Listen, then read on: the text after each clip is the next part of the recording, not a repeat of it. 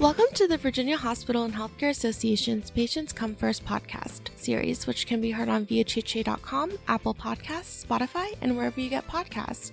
We're a member of the Public Health Podcast Network, the Virginia Audio Collective, the World Podcast Network, and the Family Podcast Network. And we're on the radio each Saturday at noon and Sunday at 10 a.m. on 100.5 FM, 92.7 FM, 107.7 FM, and 8:20 a.m. across Central Virginia, and 16:50 a.m. in Hampton Roads, and Wednesdays at 1 p.m. on 93.9 FM in Richmond. Please send any questions, comments, or feedback to pcfpodcast at vhha.com. That's pcfpodcast at vhha.com. Today, we're excited to be joined by Dr. Willoughby Hundley, an emergency room physician who previously worked with VCU Community Memorial Health and an author. He joins us for a conversation about his career and his work moonlighting as a crime novelist. So, welcome to the show, Dr. Hundley. Thanks for being with us. Thanks for having me. Let's start by getting to know you better. As we mentioned in the introduction, you're an emergency room physician by training, having worked with VCU Health Community Memorial Hospital in South Hill, and you're currently affiliated with ECU Health in North Carolina. Tell us about your clinical career and any other essential details about yourself you'd like people to know. Well, I trained at Medical College of Virginia, which is now VCU Medical School, and I specialized in family practice. I also got a second board certification in emergency medicine. I ran primary care offices in the area in Mecklenburg County for about 26 years, and I've done ER part time my entire career, but full time for 17 years. I'm married and uh, have two adult daughters. Awesome. Thank you for sharing that. And a moment ago, we referenced your other career as a crime novelist. As I understand it, you have published five crime novels. Your most recent novel, Forbidden Territory, is about a rural Virginia community divided by a battle to acquire lakeside property. If you would, tell us a bit about your latest book and the backstory of your process of becoming an author. Well, the latest book was triggered by the solar power companies that are gobbling up the land that is farm and forest lands in the area.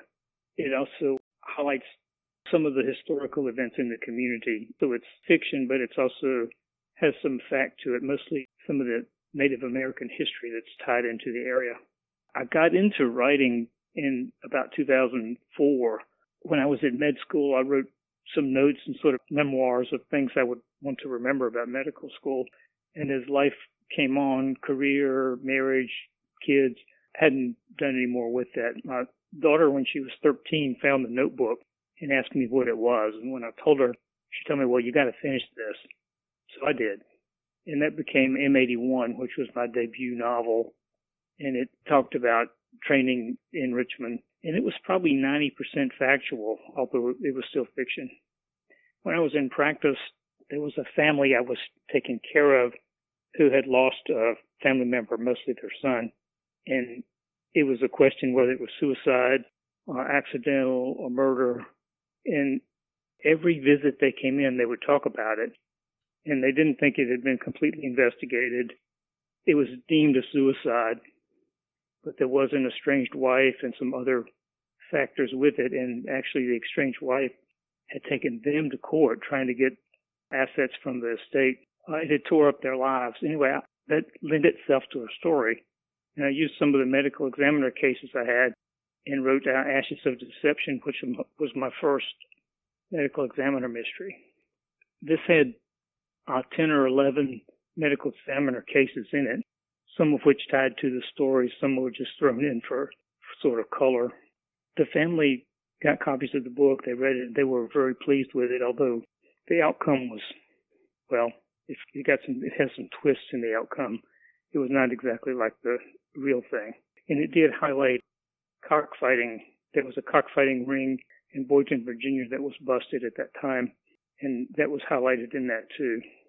The other novels were uh, Elemental Danger and Evil Wake, also backdropped in Mecklenburg County and tied in closely with medical examiner investigations. And from what I understand, the protagonist in some of your novels is a family physician and part time medical examiner located in Southside Virginia. I wonder how much of your own life experience and medical expertise has informed your writing? I guess that's a little hard to diff- difficult to answer. The protagonist is, I guess, in a way modeled after myself. The books I list uh, figured that the although the first medical school book was maybe 90% truth, the um, first medical examiner book is probably about 80% truth. the medical examiner cases were pretty much real. How they tied into the story was not. That was made up. And of course, the names and places were all changed. So, irrespective of the victims and their families, each one probably is less truthful. That one was probably 80% fact, and it goes to 70, 60, and this last one was pretty much all fiction, other than some of the historical points. Thank you so much. And for listeners who may be interested in your novels, where can people find your books? You can get them on the usual online sites, Amazon, Barnes and Noble, or you can get them directly from the publisher, which is Outskirts Publishing.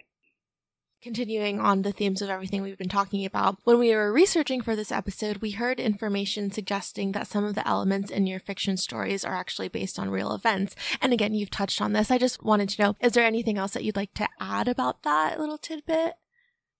I'm very much into the community here since I was born and raised here and I came back to practice here. And I was a medical examiner for 35 years here. So I'm tied into the events people in the history of the area. I try to incorporate this part into the books as actual fact. The most recent book talks about the Native American heritage. I contacted one of the Native American tribes and they didn't respond to me, so I had to pick a tribe name that was extinct. So it's a tribe that was in Virginia, but it, no longer exists, was the Weyanoke tribe. That was the historical part, although it was tainted a little well, thank you so much again for being with us today, Dr. Hundley. Before we let you go, we do have a tradition on the Patients Come First podcast to ask our guests a pair of personal questions to give listeners a sense of who you are beyond the work you do. To keep things interesting, we have a list of 10 mystery questions. So if you would, could you please choose two numbers between 1 and 10 and I'll ask you the corresponding questions? 4 and 7. Number 4. Which, if any, of the following do you consider the most plausible? Bigfoot, Yeti, the Loch Ness Monster, or UFOs and aliens. If none of those apply, but you believe in something else along those lines, please share it. Uh, UFOs and aliens. Awesome. Any reason why? I read some books about we were not the first in search for the ancient astronauts. The findings they have linked to the historical ruins, some of the pyramids, some of the Mayan things, and even the, in England, Stonehenge because of those links, I think there was an advanced civilization that was here. And number seven, you could choose one superpower to have or any one skill to instantly master. What would it be and why? Time travel. Awesome. Any reason why?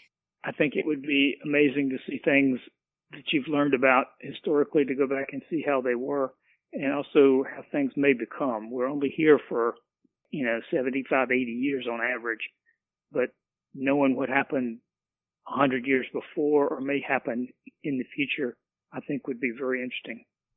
Definitely. Love that answer. Well, that will bring us to the close of another episode of the Virginia Hospital and Healthcare Association's Patients Come First podcast. If you like what you heard, please make sure to leave us a five star review on Apple Podcasts and subscribe so you know when new episodes are released. And we want to once again thank our guest, Dr. Willoughby Hundley, for joining us today. So thank you. All right. Thank you, Selena.